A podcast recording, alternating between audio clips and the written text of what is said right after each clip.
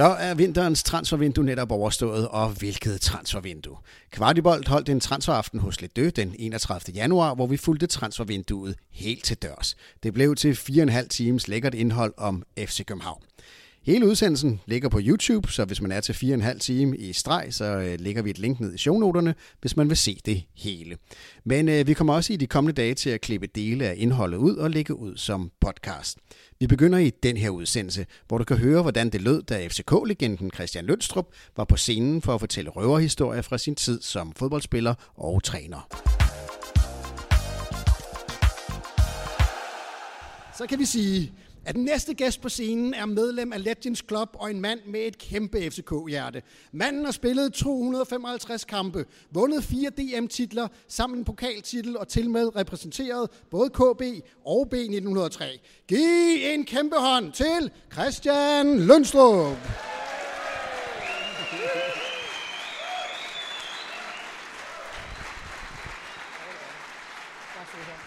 Det var jo flotte meritter, men Christian, vi starter lige med en quiz. Det var mange kampe, du havde spillet, men øh, hvor mange mål lavede du i de kampe? det var 3-24, tror jeg. Hvad siger I andre derude? Jeg tror, det var start 20'erne. 22 er det rigtige, ah, så det var tæt på. Øh, når man er medlem af Legends Club, så siger det sig selv, så er det fordi, man har udrettet noget stort. Det er ikke nogen hemmelighed, at jeg øh, til daglig arbejder sammen med Christian op i øh, Hillerød øh, Fodbold. Øhm, og det er ikke særlig længe siden, at Hillerød faktisk mødte FC København.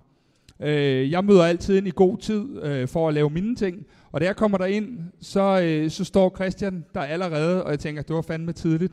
Og så siger jeg til Christian, øh, hvor, hvorfor er du her allerede? Og så siger han, jeg har været her i timer. Jeg var simpelthen nødt til at indsnuse den duft af KB og FC København, bare for at fortælle, hvad det er for en mand, vi har siddende heroppe, og hvor meget hjerte der er for FC København. Så øh, giv lige det en hånd, for det er sgu ret særligt.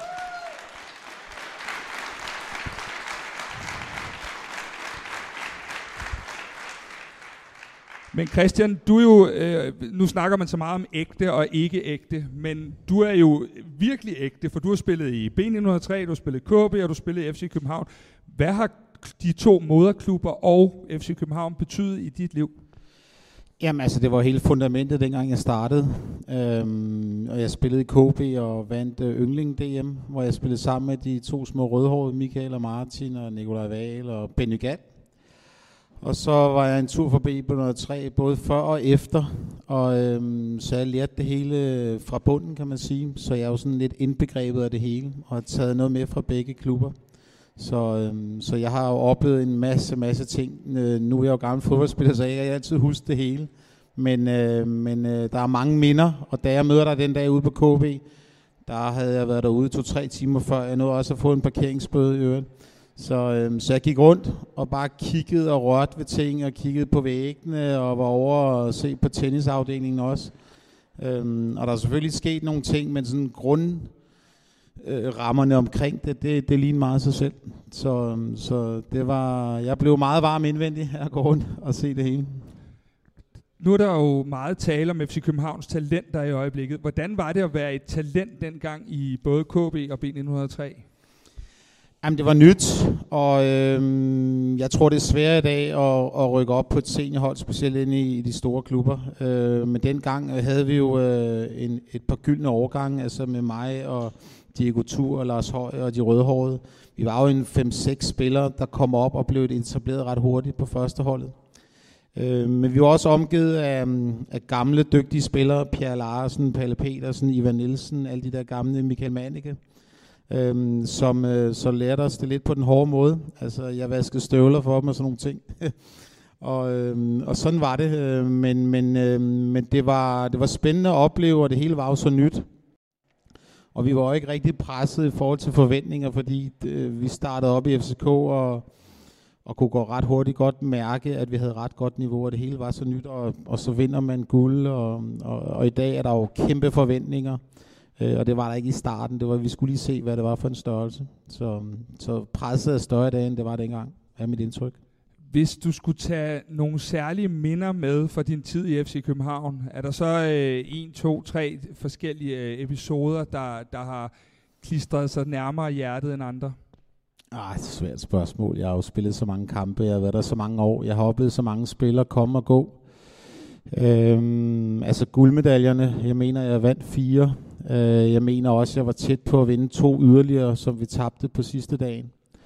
Øh, så øh, så altså, det er svært at, at, at hive nogle øh, exceptionelle ting ud, som, jeg, som, som står øh, klar i forhold til andre ting, men, men, øh, men at være en del af topfodbold i Danmark øh, fra starten af, og ligesom tegne fundamentet, øh, og, og, al, og nu være en del af Legends og se, hvordan det er gået, det er sådan et helhedsbillede. Øh, hvis jeg skal begynde at, at pille nogle ting ud, det er svært. Altså, det, Jamen, det er fint, så hjælper ja. jeg dig i stedet ja, for. Du må fordi øh, øh, vi havde jo lige to øh, unge øh, fyre heroppe, øh, Pelle Peter og, og Niels Brink her, øh, Brandt her, og, og hvad hedder det, de talte meget om den der Lazio-kamp.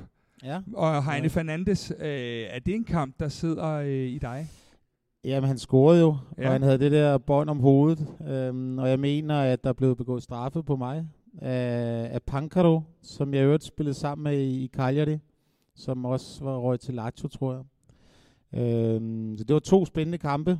Altså hjemmebane var vi med, og på udebane øh, var vi lidt udfordret i forhold til omgivelserne, men, øh, men det var spændende at møde nogle af de bedste hold i Europa, så det var en stor oplevelse.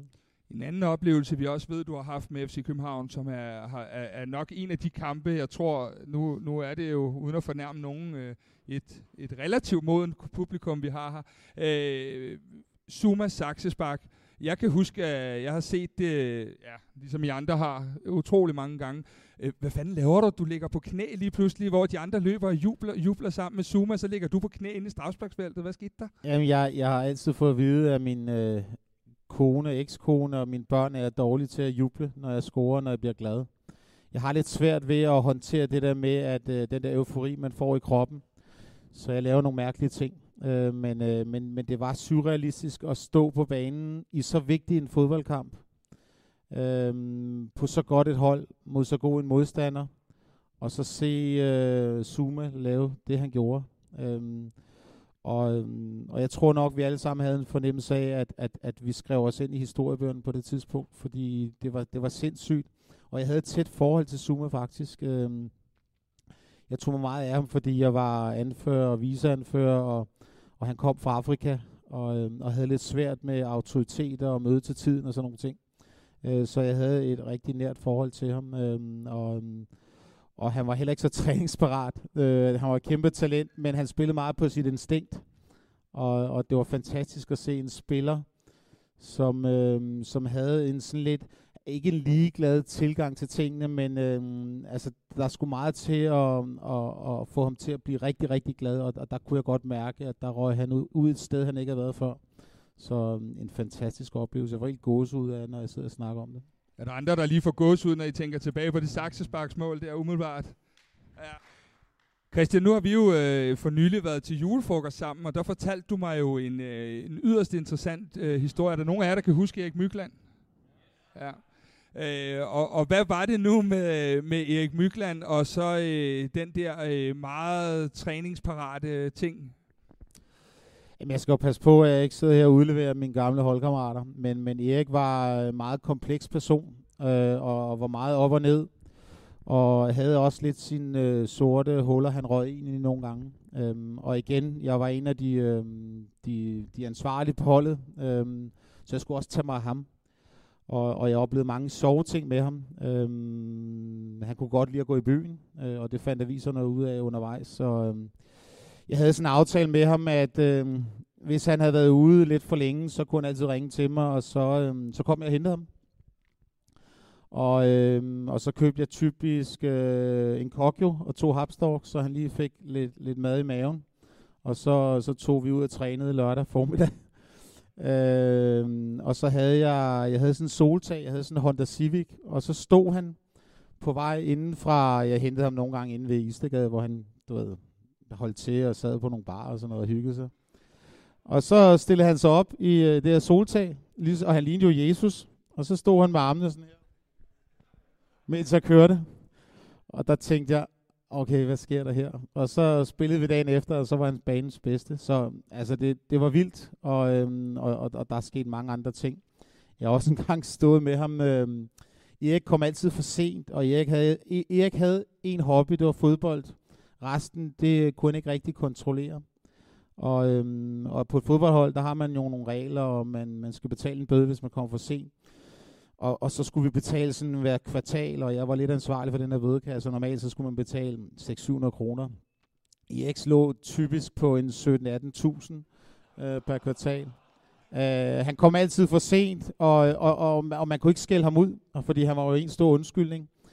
Og, øhm, og så skulle han jo betale, og han mistede altid, når han var i byen, så mistede han altid sin mobil og sin øh, tegnpunkt, altså hans penge og øh, lighter og smøg, og hvis han skulle ryge og sådan nogle ting. Fordi han sad ved et bord, og øh, så skulle han på toilettet, og alle kendte jo Erik Mykland, altså man er ikke i tvivl om, når man møder ham. Og så, øh, så lod han tingene være på bordet, og så gik han væk, og så kom han tilbage halvanden time efter, fordi han havde snakket med så mange mennesker, og så var det jo stjålet alle de her ting. Så jeg skulle ud og købe nye telefoner til ham. Men i øvrigt, så skulle han betale den her bøde, og det var ikke noget problem for Erik. Men øh, han havde ikke noget hævekort. Så øh, ligesom øh, man tager sin søn til banken og får et eller andet sparnordkort eller sådan noget, så går jeg i Nordea med Erik, og mellem to træningspas. Og det synes jeg skulle være lidt underligt. Så vi går ind i den her bank her, øh, og Erik er jo meget mindre end mig, så det lignede jo, at jeg kom med min søn. Og så bliver vi så kaldt op til skranken, og så, øh, så havde Erik skrevet sit kontonummer ned på sin hånd, fordi vi var nødt til at finde ud af, hvor jeg kunne få de her penge. Og så kigger hun på mig og kigger på Erik Mygland, og hun, kan ikke, hun kender ikke til fodbold, og kigger sådan lidt ned på os, du ved, vi er i træningstøj. Og så siger jeg, at øh, jeg skal hæve øh, 18.000 kroner. Men har du noget kort? Nej, Erik har skrevet noget her på sin hånd. Og så øh, kigger hun på hans hånd, og så tror hun, vi laver sjov med hende. Og så slår hun de her, det her kontonummer ind, og så kan jeg kigge, se, hun kigger ned på skærmen. Jeg ved ikke, hvad hun ser. Jeg tror, hun ser et ret stort tal, der står på hendes konto, og så kigger hun på ham igen, og så kigger hun ned igen på den her skærm. Du ved, som om vi laver sjov med hende, ikke? Og så spørger jeg hende, er der penge på kontoen? Så siger hun, om der er penge på kontoen. Der er masser af penge. Øh, nå, men vi skulle bare have de der 17.000. Og øh, så fik Erik 17.000 kroner i kontanter, og så gik vi ud af banken. Så hun var rimelig rystet. Jeg ved ikke, hvad der er stået. Der har måske stået 5-10 millioner, så jeg ved det ikke. Øh, så altså, det var Erik Mykland, ikke? Det er Danmarks svar på Michael Laudrup, ikke? Altså, står jeg i en bank og skal hæve penge. Og det interesserede ham ikke overhovedet ikke. Altså, og det blev, det blev ved sådan her. Så det er bare en ud af mange sovhistorier, Øhm, så så det, det, var, det var en sjov tid, virkelig. En anden, du har spillet sammen med os, øh, det er jo en, som, øh, som vi kender rigtig godt i øjeblikket her. Det er jo Peter Christiansen. Ja. Øhm, og og øh, PC, som han jo øh, kaldes rigtig, rigtig øh, ofte. Han, øh, han øh, er jo glad for, for, for mad, i hvert fald, ved vi. Og øh, det var han jo allerede dengang. Ja. Øh, og inde i FC København, der var noget, der hed øh, Nuka-gruppen. Kan du ikke lige prøve at sætte, øh, altså naturligvis ikke noget, jo. du selv har været med i? Jo, det har jeg faktisk. Oh, okay, fair nok. Jeg prøvede at redde dig der. Ja. Fair. Øh, det er faktisk noget, jeg, jeg har bragt videre i min, selv, min trænerkarriere selv. Altså, øh, vi havde noget, der hedder Nuka-gruppen. Vi blev tit varet og taget fedt procent. Og vi var jo nogen, der var lidt, havde tendens til lidt overvægt. Øh, og PC øh, var lidt i førergruppen sammen med Benygal. Og jeg var sådan pæfærd med nogle gange. Specielt i min, øh, min sidste år som spiller, fordi jeg var meget skadet, og jeg kunne godt lide god mad. Det kunne PC også. Så vi blev sådan udstillet lidt og røg på den her liste her, og så blev den jo hængt op på en tavle og sådan nogle ting. Øhm, og det øh, synes folk var rigtig sjovt. Så, øhm, så det driller vi hinanden stadig med. Men jeg bruger det faktisk i mit system. Øhm, så, øhm, så nu mobber jeg mine spillere lidt. Nu er det jo en transfer deadline aften, vi har her, og, og man kan sige, du har selv været udenlandsprofessionel, du har været i Cagliari i Italien. Øh, hvordan foregik forhandlingerne dengang? For i dag har de jo, øh, ja, vi kan jo snart ikke fortælle, der er jo flere agenter end, end noget andet her. Hvordan foregik tingene dengang? Øh, var, var det lige så professionelt, eller hvordan var det? Jeg havde ikke en decideret agent, men, øh, men der kom nogle forespørgelser på mig i en periode, øh, hvor, hvor det gik godt. Det gik sådan rimelig godt for holdet, men jeg begyndte at røre på mig og var øh, også inde omkring noget ligalandshold. Øhm, og så kom, der, så kom der nogle sportsdirektører op fra nogle italienske klubber og så på mig. Øh, jeg fik så efterfølgende at vide, at de havde kigget på to spillere. Det var mig og Allan Nielsen, og øh, de startede med at tage ud øh, og se på Allan ude i Brøndby. Han spillede ude i Brøndby, men dengang der havde han malet sit hår øh, gult og blåt. Og når der kommer sådan en italiensk sportsdirektør og ser en spiller, der maler sit hår, så tænker han, ej, det er ikke så godt. Øh, så i stedet for, så tog han ind og så mig, og i den periode, jeg scorede ikke så mange mål, men i den periode, der scorede jeg vist fem kampe i træk. Jeg tror, jeg var den første, det er der ikke så mange, der ved. Øh, jeg har faktisk utallige gange vundet vedmåls på bodegaer, omkring det, hvem der havde scoret de første fem gange, og det, det, det gjorde jeg faktisk. Og lige den periode, der var den her sportsdirektør øh, ude at se mig. Så øh, han så en spiller, der havde et rimeligt talent, og lige pludselig scorede mål. det, var, det var meget heldigt. Så, øh, så han valgte simpelthen mig. Men, øh, men, men øh, jamen, altså, du spørger lidt om, om, om der var agenter. Det var der jo dengang.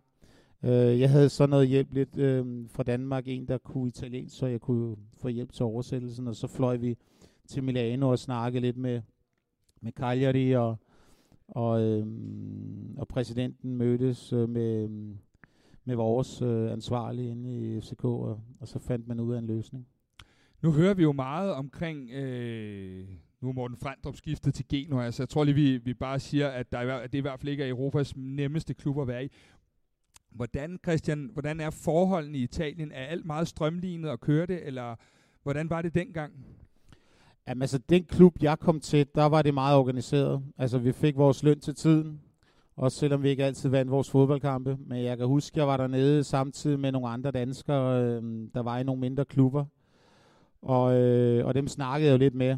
Og det var så noget med, at lønnen blev holdt tilbage i 3-4 måneder, og og jeg vil sige, at, at når vi spillede på hjemmebane, og hvis vi tabte, så, så kunne jeg godt nogle gange sidde på stadion en 4-5-6 timer, uden at kunne komme ud, fordi der stod sådan 2-3.000 fans, og ville kaste øh, sten efter os og sådan nogle ting. Så er vi egentlig meget rare, kan ja. man sige, på mange områder. Så, øh, så jeg kom kørende, jeg havde fået sådan en Fiat Punto stillet til rådighed af, af klubben, så den tog jeg altid til kamp. Jeg havde også en, en fin bil ved siden af den, men det tog jeg ikke. Så, øh, så det var lidt specielt, og, øh, og når man havde scoret, der var en periode, hvor jeg, jeg lavede to mål på et tidspunkt mod Fiorentina. Øh, der, øh, det var jo en stor fest. Altså, de går meget op i målscore dernede. Så, øh, så der skulle jeg ud og gå lidt på strøget, og der fik jeg jo rabatter i alle butikker, og, og det var jo rigtig sjovt. Og så er jeg også oplevet det modsatte, når vi var inde i en dårlig periode, så jeg, var jeg nødt til at gå med solbriller og kasket når jeg skulle ud og handle og sådan noget, fordi folk begyndte at blive sådan småmodbydelige over for mig. Øh, fordi jeg var udlænding, og det var mit ansvar. Så, øhm, så det, er sådan, det er så meget op og ned. Jeg tror ikke, det er så slemt i dag, men, men det var rimelig hardcore dengang. Nu oplever jeg jo både dig øh, oppe i Hillerød som træner, og også øh, Jes Torup, øh, og I er jo begge to øh, relativt fredelige og venlige mennesker. Øh, de træner, du havde i Cagliari, øh, var de lige så strømlignede og, og søde og rare, som, øh, som du er? Altså, jeg nåede at have 3-4 øh, sådan rimelig øh, markante træner. Jeg havde Mazzone, som har været i Rom, øh, sådan en tyk mand, som havde sindssygt temperament. Øh, så havde jeg Ventura, som nåede at være A-landstræner, og, øh, og havde mange CB-hold og spillede dem op, og så havde jeg en træner for Uruguay. Og, øh, og det, var, det var noget af en oplevelse. Altså, den ene var mere bindegal end den anden. Og, øhm, og specielt når vi tabte, så var lunden meget kort. Og øh, jeg har oplevet træner kaste med maden, fordi de synes, det ikke var godt nok, det der blev serveret til os. Jeg har oplevet træner gå fuldstændig amok i en bus, fordi aircondition ikke virkede. Jeg har oplevet træner stå og kaste shampoo efter nogle af os udlændinge i, øh, ude, øh, når vi stod i badet, fordi øh, vi ikke kunne snakke italiensk. Altså, det var, det var, det var noget af en udfordring. Øhm, der er meget kort vej fra succes til fiasko dernede, og, øhm, og den gang, der gav man stort set altid øh, skylden til de udlændinge, der var der. Men, øh, men det var en oplevelse, øh, og, og det er jo ikke sådan noget, man lige glemmer. Du er jo selv i FC København vokset op med øh, Roy Hodgson og med Hans Bakke. Øh, Øh, og det er jo så ledt os over i vores øh, rigtig stærke periode med Ståle Solbakken, for efter at vi, vi nu har et lidt nyere FC København. Så hvis nu vender os mod det, hvordan ser du det nye FC København og den nye spillestil? Ej, jeg synes, det er spændende. Altså, så sent som i dag, der snakkede jeg med PC, fordi jeg ville jo lige høre, om de havde lidt overskudsspillere, jeg måske kunne, øh, kunne lege op i Hillerød. Og det synes han jo var meget sjovt. Jeg var egentlig overrasket over, at han tog telefonen. Øhm, og der sagde jeg til ham, at det er dejligt at se spiller med musklerne, og så grinte han. Øh, jeg synes, det er fedt, man går ind og markerer sig. Øhm, og, øh, og, og det er lidt tidligt at, at vurdere, om de spillere, de henter, har niveau, men, øh, men FCK skal være en mastodont i, i Norden, og det synes jeg, de viser. De begynder at, at vise, hvad de indeholder. Øhm, og jeg synes egentlig, det er fair nok, at, at man, man skaber nogle talenter og, og egentlig sender dem videre i systemet. Altså Darami og Jonas Svind, og i øvrigt Jonas Svind kiggede jeg på, da jeg var træner i Helsingør, da han var U19-spiller. Jeg kan huske, at jeg ledte efter en boksspiller og, øh, og snakkede med Diego Tur, der sagde, at vi har i øvrigt øh, Per Vinds søn. Jeg var ikke klar over lige, at han spillede fodbold. Øhm, han spiller på U19-holdet. Der var jeg faktisk inde og se en masse video, hvor jeg egentlig synes, at han, han så ok ud i forhold til relationer. Ikke så hurtigt. Øh, og, og, og, og så endte han jo med at, at være en profil. Men fedt, at man kan udvikle de her spillere og sende dem videre, og, øh, og så få nogle nye ind. Altså, det er vigtigt, at man går ind og markerer sig, og, og, og det, det viser også ligesom, øh, altså man sætter dagsordenen, dagsordenen i øjeblikket, og det synes jeg er fedt. Og det er tydeligt at se, at PC han er kommet ind med, med lidt pondus, så, så det glæder mig meget. I øjeblikket har vi jo også det, man kan kalde lidt en ungdomsrevolution. Øh, det er jo en, sådan en relativt ny ting i FC København, er det vejen frem for os at dyrke nogle af de egne udviklede talenter? Øh, fordi det er jo ikke noget, vi har været vant til. Vi har jo været vant til det, nogen ude lidt vestpå kalder en købeklub. Øh, hvordan ser du hele den nye strategi med, med de unge? Altså, det er jo ikke helt nyt. Jeg synes stadigvæk, man har fået en masse profiler op undervejs. Men det er klart, at en og to kan jo ikke, øh, kan jo ikke afgøre kampe. Men, øh, men, øh, men der, der blæser nogle vinde i øjeblikket, der er ret positive omkring udviklingen af, af danske spillere. De er gode på U19 og på U17. Og, og det er jo ikke så kun i FCK, det er sådan, jeg synes, det er fedt. Altså, det der med at købe en masse udlændinge og så bremse udviklingen for de unge, det skal man passe på med. Øh, men men det, det, det lander jo altid på balancen i forhold til, at førsteholdet skal have succes, og vi skal vinde øh, hver eneste år, og vi skal i Champions League.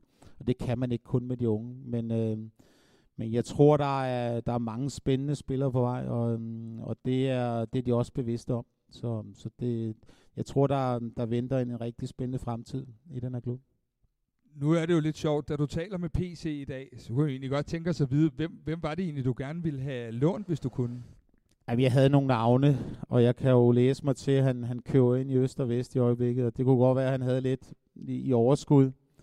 Og det var også nogle af de unge, men som han siger, at øh, vi er så dygtige også på 19 og på 17. Og vi vil gerne gå igennem en turnering og vinde det hele. Altså sende et eller andet statement, at man, man spiller på ikke kun på første holdet, men også nedad i systemet. Så, øh, så jeg blev afvist af PC. men øh, lad os kigge på det til sommer. Det kan være, at vi rykker første division, og så er vi måske lidt mere attraktive end at, at placere spillere i anden division. Nu bliver der jo talt meget om øh, den her guldkamp med FC København og Midtjylland. Jeg regner ikke øh, med, at Brøndby er en del af den. Øh, så hvor står du i den guldkamp? Hvad tænker du? Jeg er godt klar over, hvad hjertet siger, men hvad siger hjernen? Jamen, jeg, jeg synes egentlig, at, at de har holdt rimelig højt niveau. Altså problemet, udfordringen i FCK er jo, at der er så store forventninger til hele systemet, og, og man skal ikke Altså, det er ikke nok bare at få de point, man skal have. Man skal også præstere, og man skal underholde publikum. Og, øh, og det er svært. Øh, men med det, der sker PT, der, der har jeg da indtryk af, at, at man går benhårdt efter at blive mestre. Øh, og man spiller med musklerne, og det er jo ikke kun ved, ved salg af, af store talenter, det er også at hente spillere ind og, og bruge mange penge på det. Så øh, så jeg kunne da godt forestille mig, at FC de, øh, de rammer noget, der er ret spændende, men, øh, men det tager også tid at spille de her, alle de her mennesker ind. Øhm, det er ikke bare lige, men, øh, men det ser virkelig spændende ud. Så, så jeg tror, mange FCK-fans bliver stimuleret ret vildt her øh, til foråret. Måske lige en sidste spiller, vi skulle, skulle kigge lidt på, inden at vi øh, slipper dig fri her. Øh, en spiller, som jeg tror, vi alle sammen glæder os helt vildt til at se, det er Rooney. Øh, du har jo, nu skulle jeg til at sige, du har spillet mod ham, det vil være lige overkill nok, men dit hold har spillet mod ham.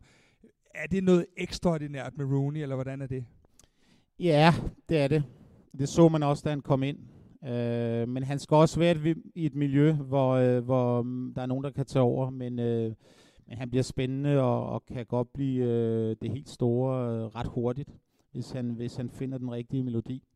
Jeg synes egentlig, de øh, strategisk rigtigt prøver at beskytte ham lidt, fordi øh, hvis man bliver ved med at snakke ham op og op, så, øh, så ligger der et massivt pres på hans skuldre. Men, øh, men det virker som om, at, at balancen er rigtig, og han har fået lov til at udvikle sig stille og roligt. Øh, men øh, jeg synes, man så nogle ting i efteråret, der, øh, der gør, at, at han godt kunne blive øh, det helt store salg i løbet af et år eller to, tænker jeg. For lyden siger i hvert fald for Rooney-lejren, at øh, han skal spille, ellers så øh, får vi ikke nogen forlængelse. Øh, jeg synes faktisk, at øh, det er sjældent, at jeg i hvert fald har mødt et menneske, der bløder hvidt og blåt. Jeg synes faktisk, at vi alle sammen lige skulle rejse os op og give Christian Lønstrup en hånd.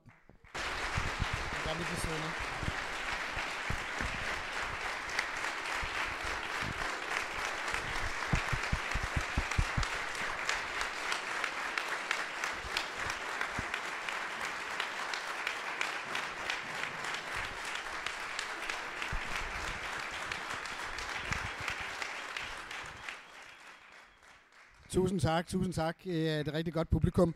Øh, det var ikke så lang tid før, vi har en Q&A, og så er det jer, der skal på arbejde, fordi så skal I begynde at stille spørgsmål eller komme kommentarer til panelet.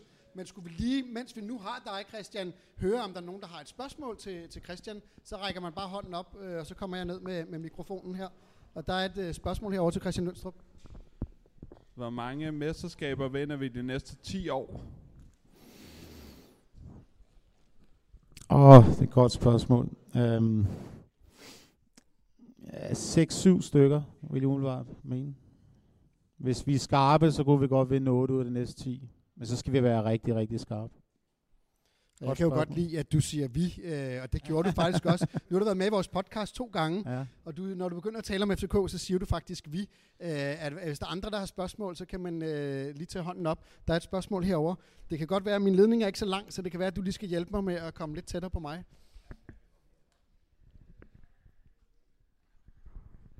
Goddag. Øh, hvor Hej. mange år før vi ser dig som FCK-manager? Øh, Eller øh, cheftræner, skal jeg nok sige. Ja, det bliver tit spurgt om. Man kan sige, den ligger jo ikke så meget hos mig.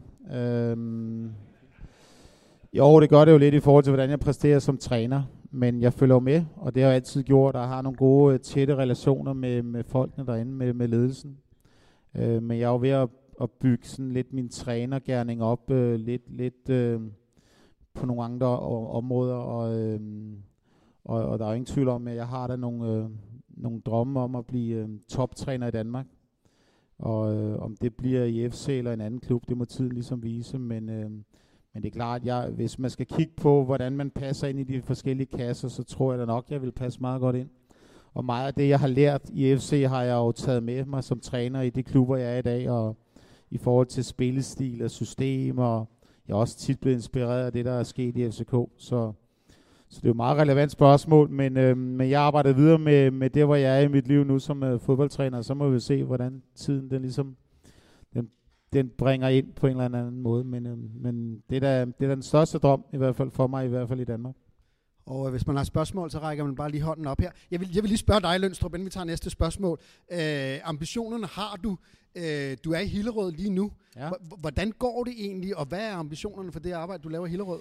Jamen, jeg har været der et års tid, og jeg startede, øh, jeg havde nogle sager på øh, i mit system, jeg ligesom fik afviklet, øh, som, som, som satte mig lidt tilbage på trænerdelen af forskellige årsager. Øh, og så startede jeg op i Hillerød. Jeg kan godt lide at bygge noget op for bunden, og startede for et år siden, hvor vi var i, øh, jeg tror vi var nummer 9 i anden division, og så blev vi top 6, vi blev nummer 4 og røg op i den landstækkende anden division. Og nu ligger der vi nummer 2, øhm, og rimelig tæt på muligvis at rykke op til sommer. Så, øhm, så jeg, jeg er i gang med det, jeg egentlig gjorde i Helsingør, da vi kom på tre år, røg vi jo fra anden division i Superligaen. Så jeg kan godt lide at bygge noget op fra bunden, at præge tingene, og det er i gang med i øjeblikket i Hillerød. Så det er spændende.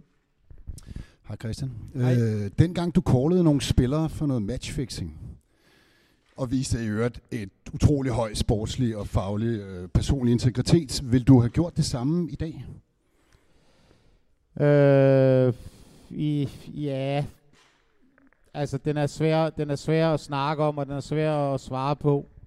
Det er klart, øh, jeg følte, at jeg skulle reagere på en eller anden måde over for nogle ting, jeg oplevede. Og, øh, og så kan man jo diskutere, om man gjorde det rigtigt. Jeg vil sige, at jeg er blevet kontaktet af rigtig mange trænere, toptrænere, der sagde, Løns, du tog en for holdet, og det skal du have respekt for. Øh, det var ikke den letteste beslutning. Og, og set i bagspejlet, så, øh, ja, så kan man altid drøfte, om, om det blev gjort på den rigtige måde. Det var, øh, jeg blev desværre involveret i sådan nogle ting, og, og det må jeg jo forholde mig lidt til. Men, øh, men jeg fulgte det, jeg mente var det rigtige at gøre, og det, det føler jeg egentlig stadig den dag i dag var det rigtige. Mit spørgsmål går i retning...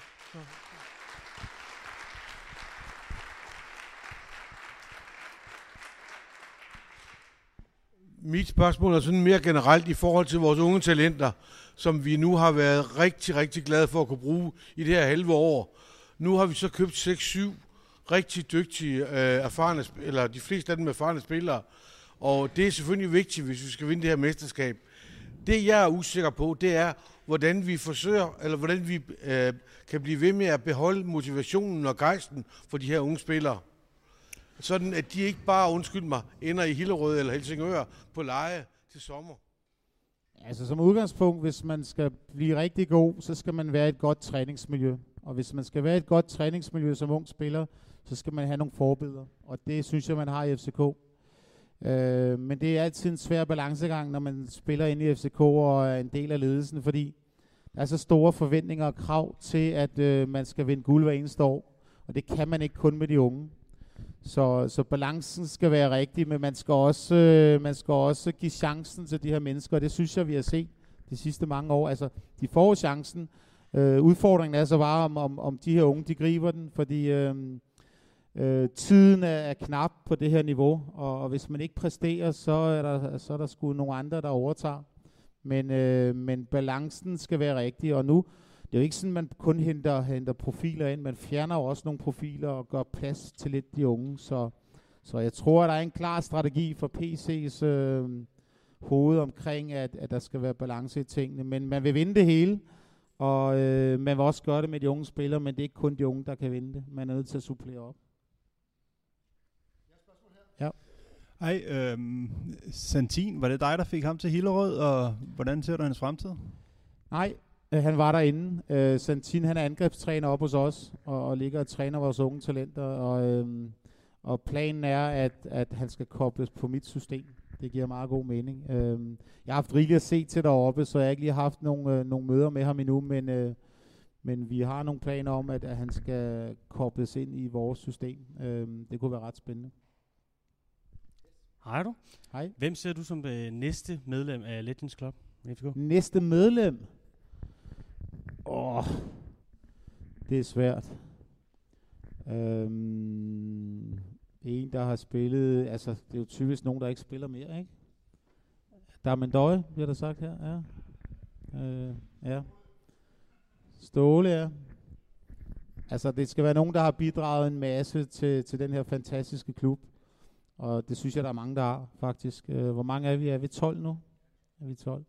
Så der er altid plads til en eller to yderligere. Men, øhm, men der skal jeg nok have lidt betænkningstid for at begynde at nævne navn på den der. Tusind tak. Øh, vi, vi, vi runder af med dig lige om lidt, så skal vi nok lade dig slippe. Øh, har vi, øh, er der nogen herovre fra, øh, der, der lige har et, et, et sidste spørgsmål? Øh, vi har Q&A til panelet øh, lidt senere, så I kan sagtens øh, samle spørgsmål sammen. Det kommer lidt her.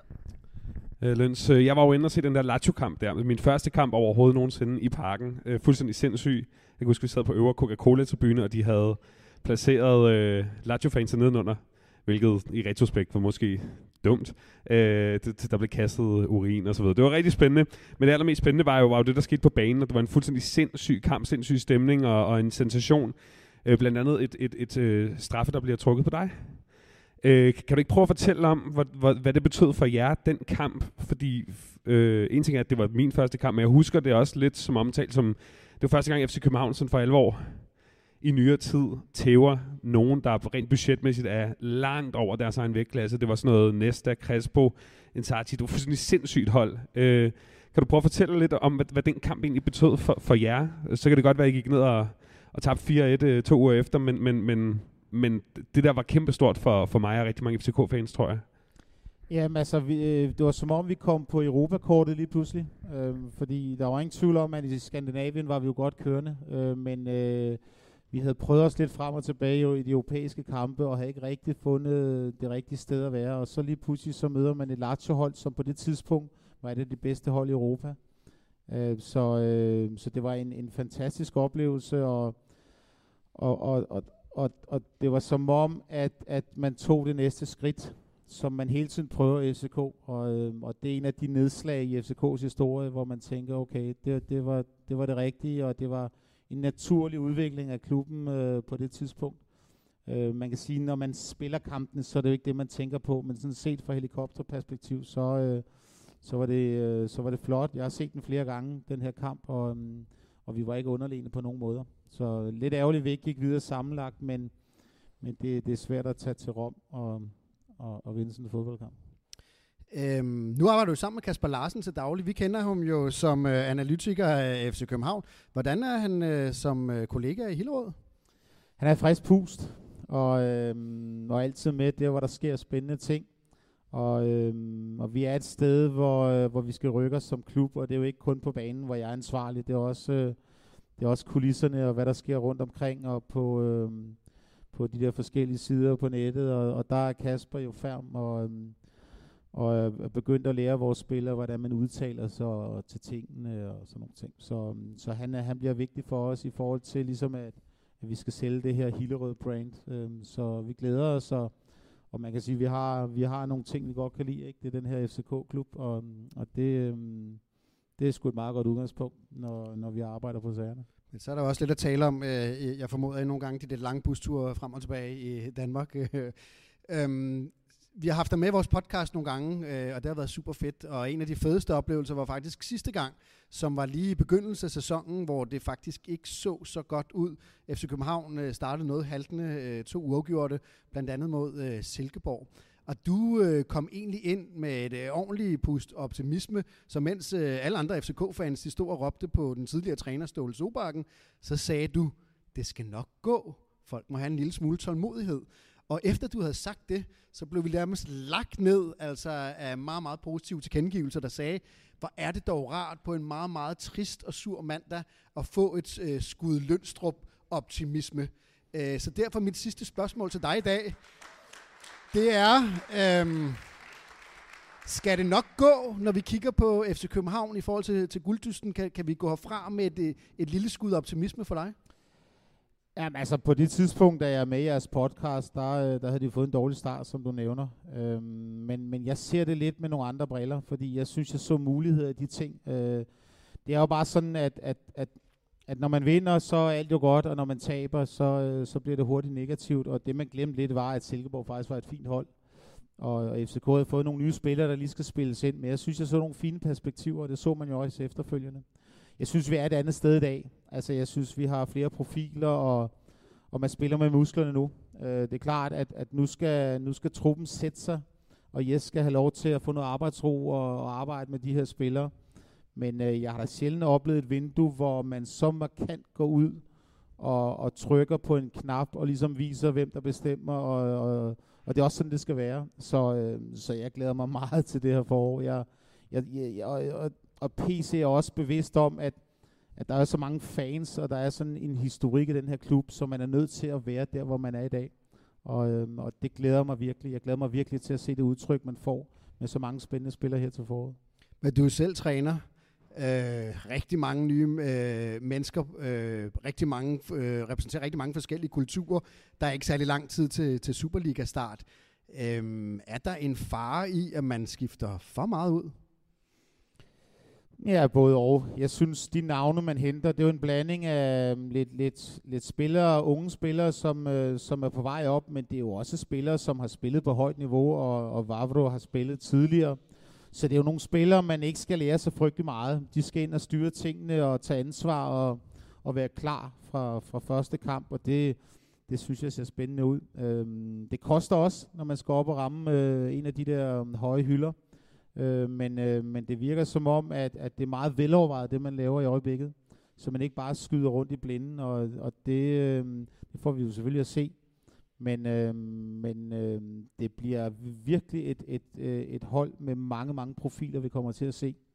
Øh, og man kunne måske nok nogle gange savne lidt de der offensive profiler, vi tit snakkede om i efteråret, øh, hvor det hele afhang af, af vind, ikke? Og man kan sige, al respekt for Vildtæk, men, øh, men øh, hvis vi skal op og ramme en højere klinge, så skal vi op og have lidt bedre spillere, lidt flere kreative spillere, folk, der kan afgøre kampene.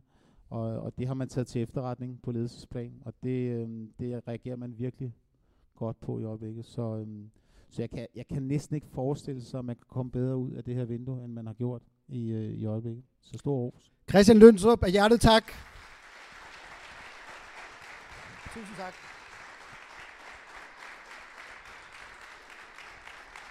Og, og hvis at I gerne vil øh, følge med i Christian Lønstrups arbejde, så lægger Oliver en, øh, et link ud til den helt nye Facebook-side, der lige er kommet i dag, som, øh, som øh, repræsenterer det nye Hillerød, som, øh, som, ja, som vi skal være en del af øh, her i, øh, i foråret. Så øh, skud ud til lige at, at, at gå ind og følge Christian, og måske, som I hører, Cæsar også.